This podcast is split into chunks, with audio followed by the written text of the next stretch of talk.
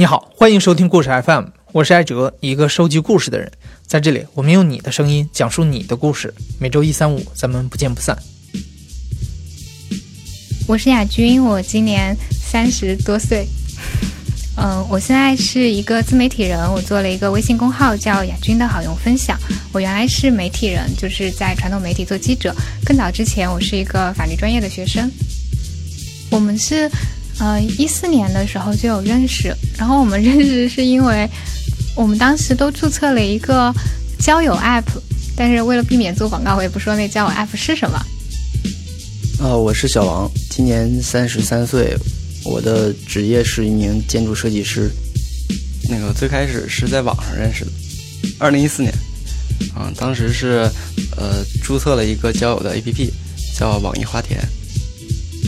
对，一四年七夕快到七夕的时候，它上面有一个活动，是你可以去报名参加，然后当中有三个男生你可以选，当中有一个男生是他，呃，就是看照片感觉他是可能会比较喜欢的。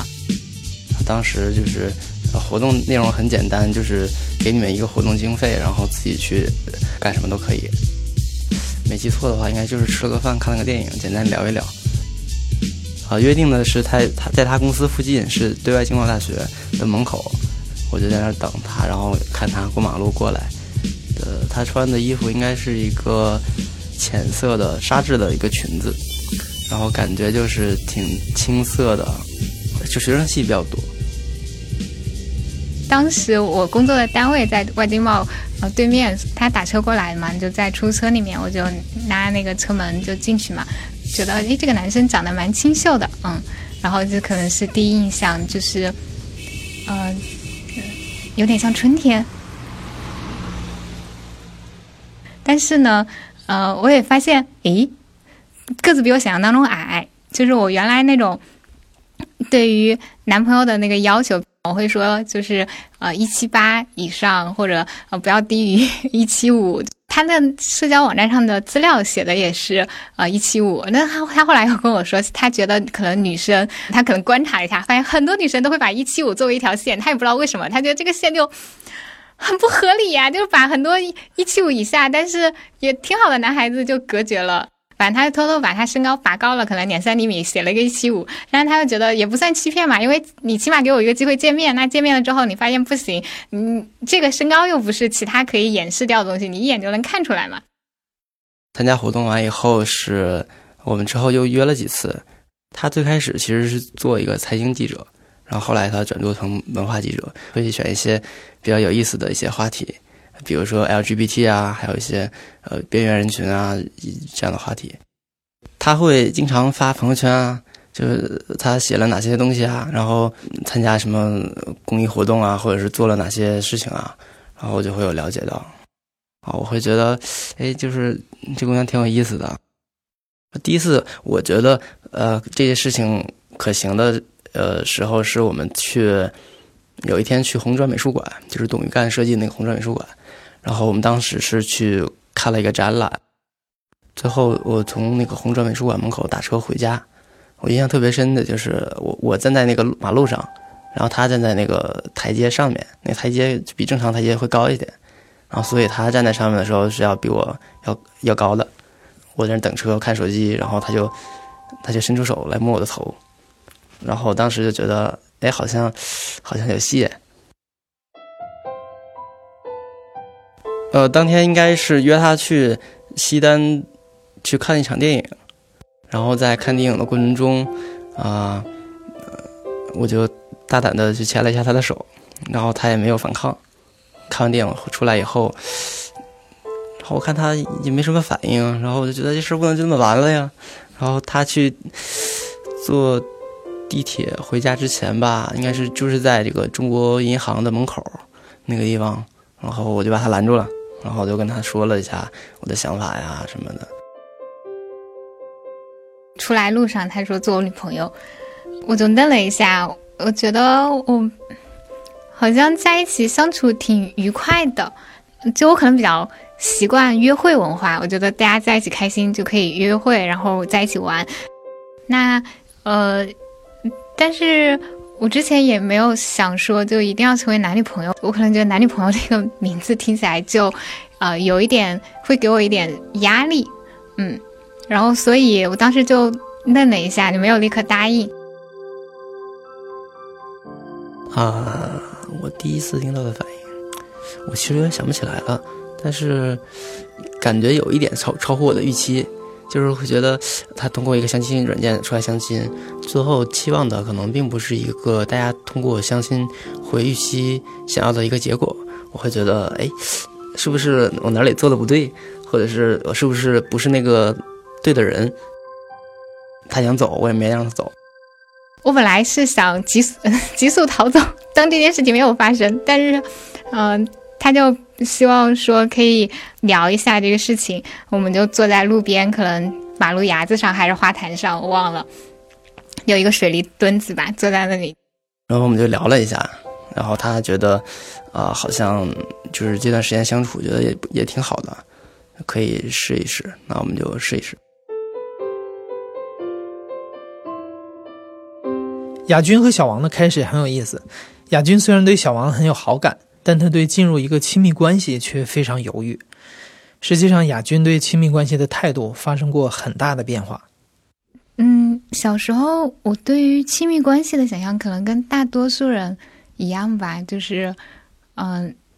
好像男生是初恋，女生也是初恋。然后我们就在一起了，而且还没有什么冲突，就特别快乐，就生活下去了。所谓嗯一生一世一双人，然后什么择一城到白首，就特别像现在就有一些言情小说里面那种写法。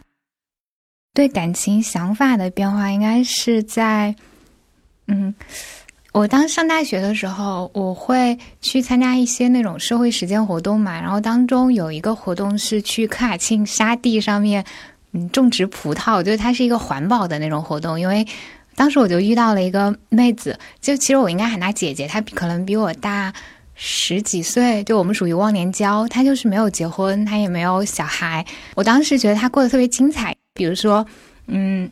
她应该是在那种航天国企里面工作吧，但是她在可能在四十几岁的时候，她选择了内退。就是如果她不内退的话，她可以可能可以往上升的更更高，但是她。你有其他更感兴趣的事情，那天完了之后，他还去呃做了，就比如说呃旅行啊，或者他自己对烹饪感兴趣，他还去学了什么高级烹饪师、面点师什么的，就拿了一些呃我觉得还挺神奇的证。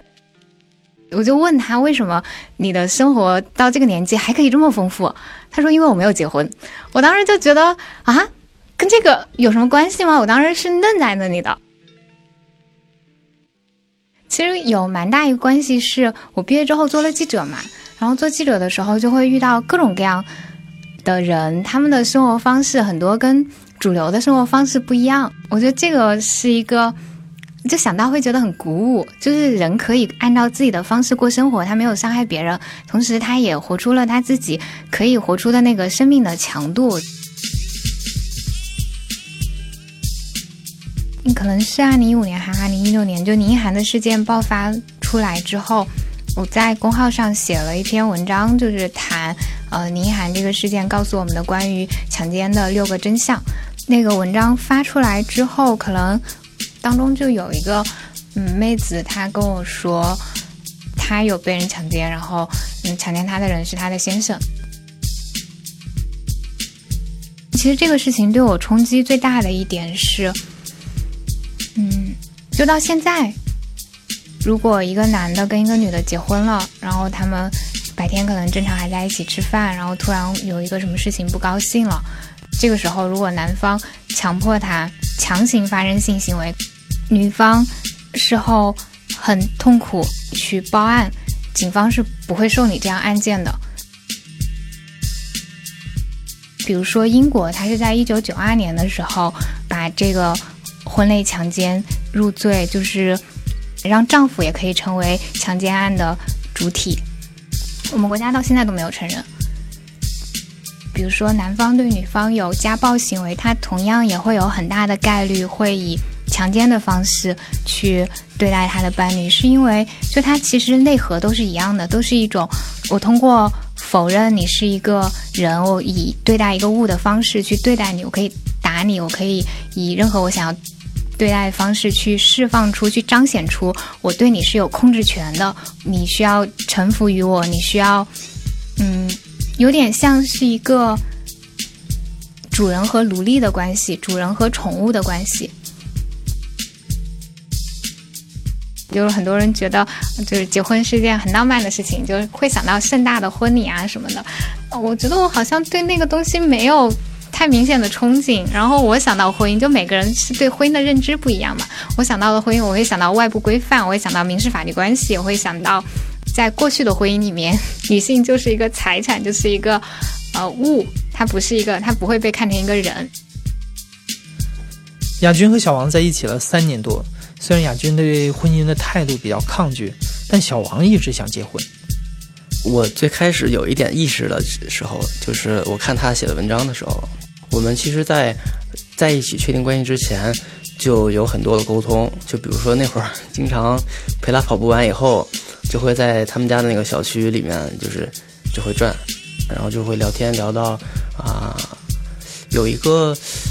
呃，网上比较流传的叫做，就是你问完这几十个问题，你可能就会爱上他。他当时就跟我呃很明确的说，他并不想呃教小孩儿，然后他也说啊，对婚姻当时他就表示了没有一个特别憧憬的一个一个态度。第一次跟他求婚是在今年的过年之前回家之前，求婚之前呢，就是我先就在网上买一些。对戒啊，然后在家里就是简单布置了一下。当时是他去上一个喜剧的课，然后他他想想，哎，要不那个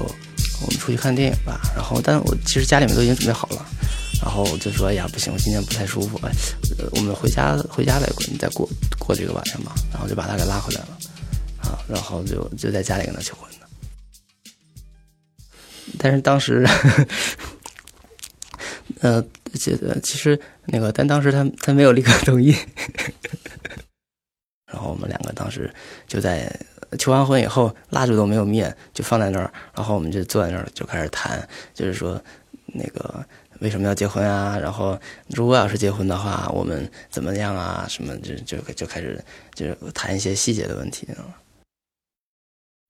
嗯。就因为我当我问小王，就是你为什么要结婚？他觉得是名分啊，然后就是觉得有结婚仪式很开心啊。对他有很他有很少女心的部分，就非常可爱的部分。我我跟他说过这个，就是我觉得也许他是在我之前的那个想法的那个阶段，等他过了这个阶段，嗯，他可能也不需要婚姻这个东西来，就是给他安全感。他也同意，他觉得或许有一天他会有这个状态。那我现在不是还没到那一天嘛？对，我就说好吧，嗯，那在这个之前是我们有聊到说，嗯，既然你需要的好像是这个身份，那要不 我们去国外领个证？国外真的那个需要有法律效力的话，我知道好像华盛顿州应该是，嗯，它是有两次的，就第一次你是。他会给你一张纸吧，然后第二次你再去，呃，过中间隔一段时间你再去，他才会把那个东西生效，就是变成一个真的有法律效力的文件。那要不我们就去做第一次的那个程序，就是让你感觉有一个结婚的仪式感。但我们不去做第二步，就没有真的进入到这样的一个被制度规范。就是我自己考虑，嗯，为什么想跟他结婚？嗯，其实主要是，呃，渴望一种呃心理上的认同。我觉得这种认同呢，会给我带来一些安全感。他跟我提过，呃，以前啊，他比如说跟前任在一块儿的时候，啊，会比如说当时的那个男朋友跟他提要结婚的时候，他会他可能会吓得把手里的杯子都掉摔到地上，然后会，呃，就是会睡不着觉，会呃经常吵架，会非常焦虑。如果我们要长期相处下去，那。肯定是希望我们双方的需求是可以得到满足的。比如说，假设我们今天嗯出门在路上走着，本来聊的挺好的，突然可能就是因为什么事情就想到了结婚这个事情，他来说一下，然后我就说不行，那就会可能接下来的时间里面他会比较低沉。我也会反思自己，我就觉得我原来也有过就是想要结婚的阶段呀。如果那个时候我觉得自己比较脆弱，比较缺乏安全感，那我跟我恋人说，呃，我可能现在想结婚，那我恋人如果就跟我说不想结婚，我我我心里会怎么想？我会不会觉得难过了？会不会觉得，呃，他不够爱我？所以如果我这样去想的话，我就能够理解小王他的这个需求，觉得那那种。有血有肉的东西跟一个嗯理念之间，就是我会觉得我更想要照顾这样一个人的他的感受。就就我其实会想消消解他的这个疑虑，就是他会担心我是呃就是想跟他结婚，所以才跟他在一起的什么情境我想不起来了，我就跟他说过这个，就我觉得跟他在一起是是更重要的。其实我自己的预期就是，他要不结婚呢，那我们就就先这样吧，就先这样生活着，就是就也也挺好的。那但我的这话可能不会跟他直接说。好像中间又又隔了一段时间，有本书叫《承诺》，Committed，是一个呃叫伊丽莎白吉亚伯特的一个女作家写的。她在那本书里面就提到了她和她的先生签婚前协议的事情。然后我当时看了那个书，就是，呃，在很大程度上启发了我。我觉得他说的那个观念，我特别的认同。就比如说，他会说，如果两个人不在感情好的时候去聊这个事情，那可能只能等当你们爱情消失，然后再法陌生在法庭上由陌生人去判断你们之间的事情。他觉得这个如果是自己人之间提前说清楚会比较好。嗯，我就跟小王提到说。哦，我觉得我们可以签个婚前协议，然后会觉得比较好。他就说好啊，可以签啊。最开始的时候会会有一点，就是会会觉得有点突然，就要要签个婚前协议。但是因为我就想一想，其实我们也不是什么富豪家庭，就没有什么财产可以分割。然后其实无非是一些面临到一些生活生活重大选择的时候，一些比较重要的一些抉抉择问题。然后我当时觉得，哎，还蛮开心的。就因为婚姻当中，呃，或者说关系当中，有时候我会，呃，我会希望我的伴侣他跟我价值观、跟我就是处理事情的方式更接近嘛，会希望他是同类。但是我们做过那种政治倾向的测试嘛，我们就还挺不一样的。他是更偏向自自由主义那边的，然后我是可能更偏向于保守这边的。然后他是更偏向于个人的，我是更偏向于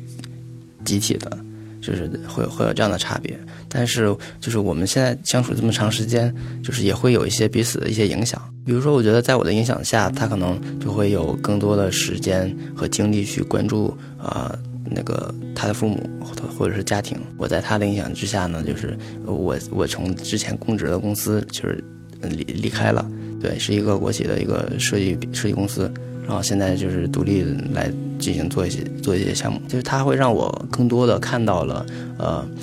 嗯，在现在的这种情况下，就是个体的就生活的可能性。所以在那个时候，我就有一种觉得他比我想象的更开放，就我之前担心的其实并不存在。应该是好像去年去年八月吗？就好像第一次聊这个事情的时候，我们就在一起拟了一个大纲。呃，如果一方死了，遗产怎么分配什么的。然后比如说，嗯，我们家务怎么分配啊？然后我们在嗯生活当中开销怎么支付啊？就是就是讲了一下，就是一些呃可能关关乎生活各个方面的事情，把那些问题就分别写了一下，呃双方的意见，然后就基本上都是可以达成共识的。比如说，嗯，死后财产给谁啊？什么这种？那我们想了一下，就是我我们这个年纪，爸妈这个年纪，就是如果我们当中有一方挂了，然后他有基本上另一方应该还是有劳动能力的吧？那这个钱就就对方父母就我们都是独生子女嘛，就是这么大年纪了，承担失就还失独了，就太惨了。这个钱应该都给爸妈，对。所以，如果比如说现在我突然挂了，我的这个钱就会给我爸妈。是现在，如果小王突然挂了，他的钱也会给都给他爸妈。就我们不会呃拿对方的钱。对。其实我们定这个婚前协议的一个大的一个前提，就是我们双方其实都是两个独立的个体，呃各自可以独立生活，各自可以独立的养家赚钱，然后在这个情况的基础上，然后我们去来去分配这些东西，就是比如说时间啊、钱啊，还有这些东西是再去细分的。就比如说，我们会签，呃，如果发生争吵了，需要有人先主动出来道歉，那后道歉的那一方就需要去做哪些哪些事情，然后涉及到成人内容。呃，就是在法律上面，呃，是这样子。我原来是以为我写个婚前协议，我爱怎么写怎么写就 OK 了。那我之前对于婚前协议的那个理解有点偏欧美法系，就是。比如说，我们可以签，如果离婚了，那假设我们有三个孩子，这个三个孩子，嗯，都归我，都归我抚养，抚养权都归我这种协议。但实际上，呃，在中国它是不支持你关于抚养权的规定的。之所以会这样，是因为就中国的那个法律还是有一点，就是它更家长，就是他觉得你去规定孩子抚养权归谁，不一定是符合孩子利益的。你觉得你们明明写的是，如果我们离婚了，孩子抚养权归妈妈，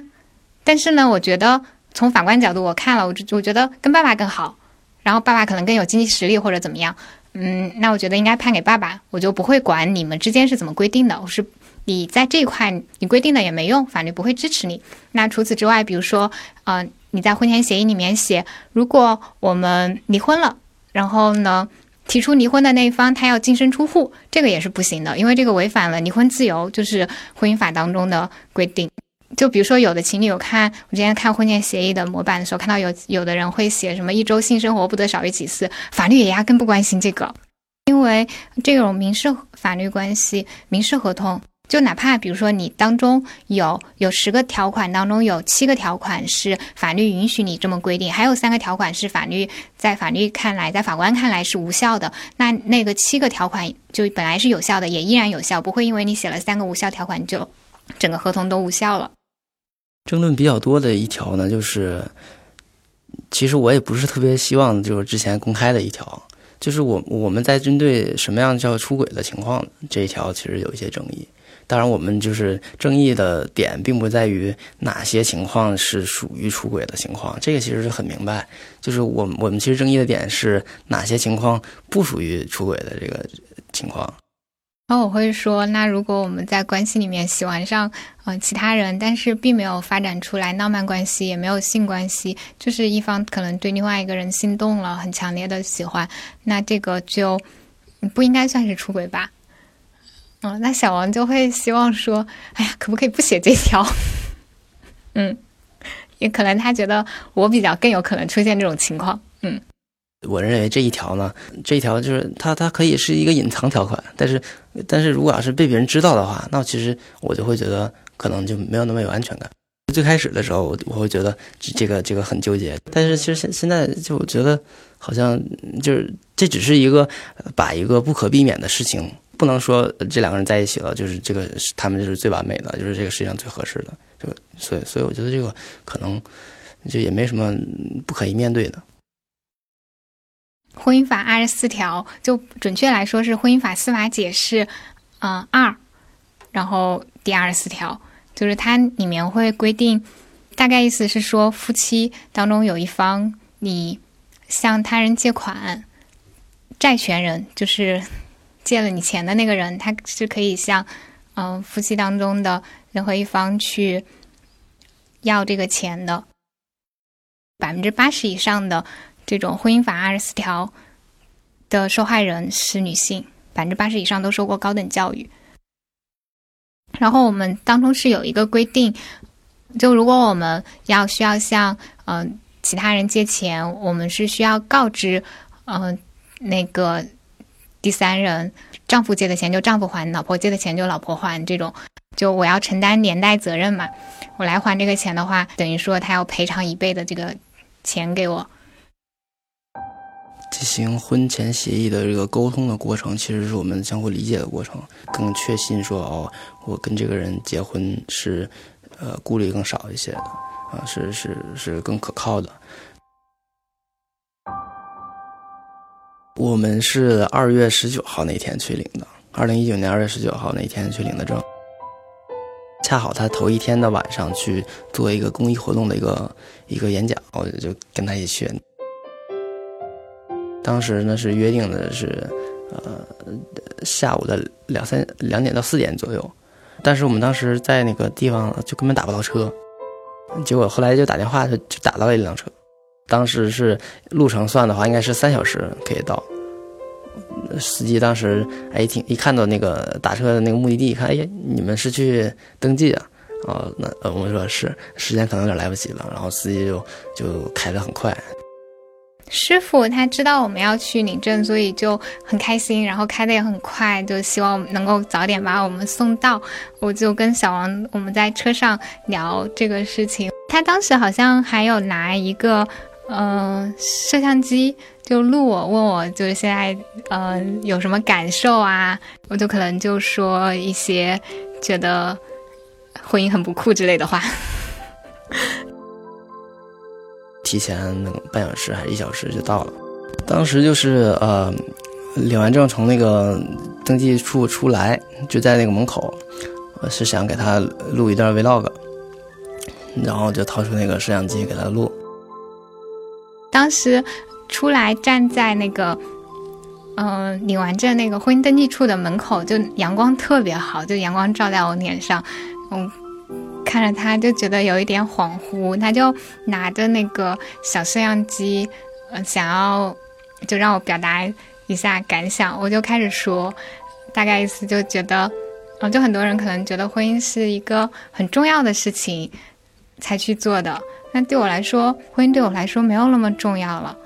它就是一个外部规范。我自己现在嗯结婚了，但是呢，我也不觉得结婚那个决定它就能够对我的生活发生什么质的影响。我是一个什么样的人，不会因为结婚就把我变成了另外一个人。那以后我们的感情也不会因为结婚就发生什么样的。变化真的能够决定我们在一起感情走向的，其实是我们以后在一起的时时刻刻、分分秒秒所做的那些决定。我们怎么想要去关心对方，怎么去守护对方，就是我们相处的这些瞬间连连成的那些回忆啊。然后我就在那里说说的时候，就听到有哭声，我就看小王，就发现他在那里哭，就我就。呃，我就没说了，就过去抱他。就其实这个过程并不是会给我特别欣喜、特别狂喜的这种感觉，而是觉得，就是好像我们在一起，两个人一起做成了一个事情，就是战胜了他对于这件事情的恐惧，啊，算是我们亲密关系又往前走了一步。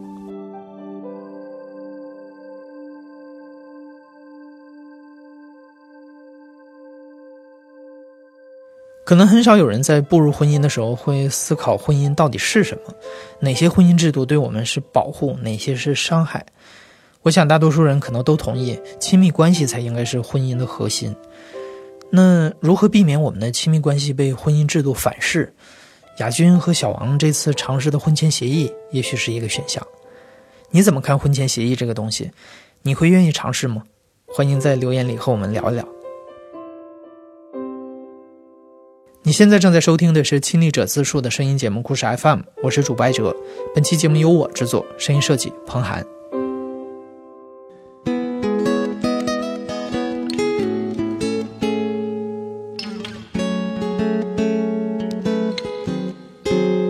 大家好，我是吕小抓，我现在住在福建厦门。我是从第十七期我是刘大可的时候开始关注《故事 FM》的。哦，对啊，所以我一直觉得我还是一个挺资深的听众。我最喜欢的节目是小史同学的《我去朝鲜上大学》。哦，我觉得他的经历真的是为我打开了一扇新世界的大门。嗯，我特别特别喜欢艾哲的声音。啊，之前在故事 FM 的听友群里表白过艾哲，嗯，说他是我理想男朋友的声音。嗯，虽然我的小孩都已经可以去打酱油了。希望大家多多转发、关注节目，支持故事 FM。